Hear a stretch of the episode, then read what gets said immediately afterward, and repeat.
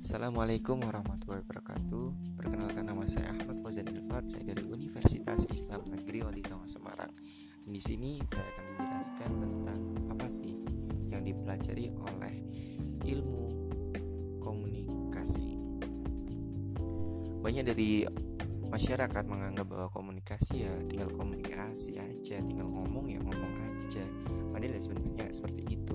Di dalam ilmu komunikasi kita mempelajari banyak hal yang berkaitan dengan ilmu komunikasi. Bahkan komunikasi tidak hanya sekedar kita berbicara pada orang lain, tapi kita berbicara dengan diri sendiri pun itu dinamakan komunikasi. Baiklah, langsung saja kita membahas tentang apa itu komunikasi.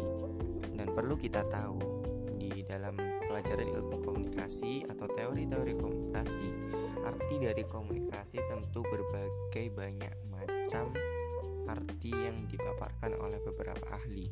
Tapi inti dari komunikasi adalah sebuah penyampaian informasi yang diberikan oleh komunikator ataupun orang yang memberikan komunikasi, dan ada yang menerima atau komunikan. Setelah itu, keefektifan dalam berkomunikasi tentu akan menghasilkan sebuah efek.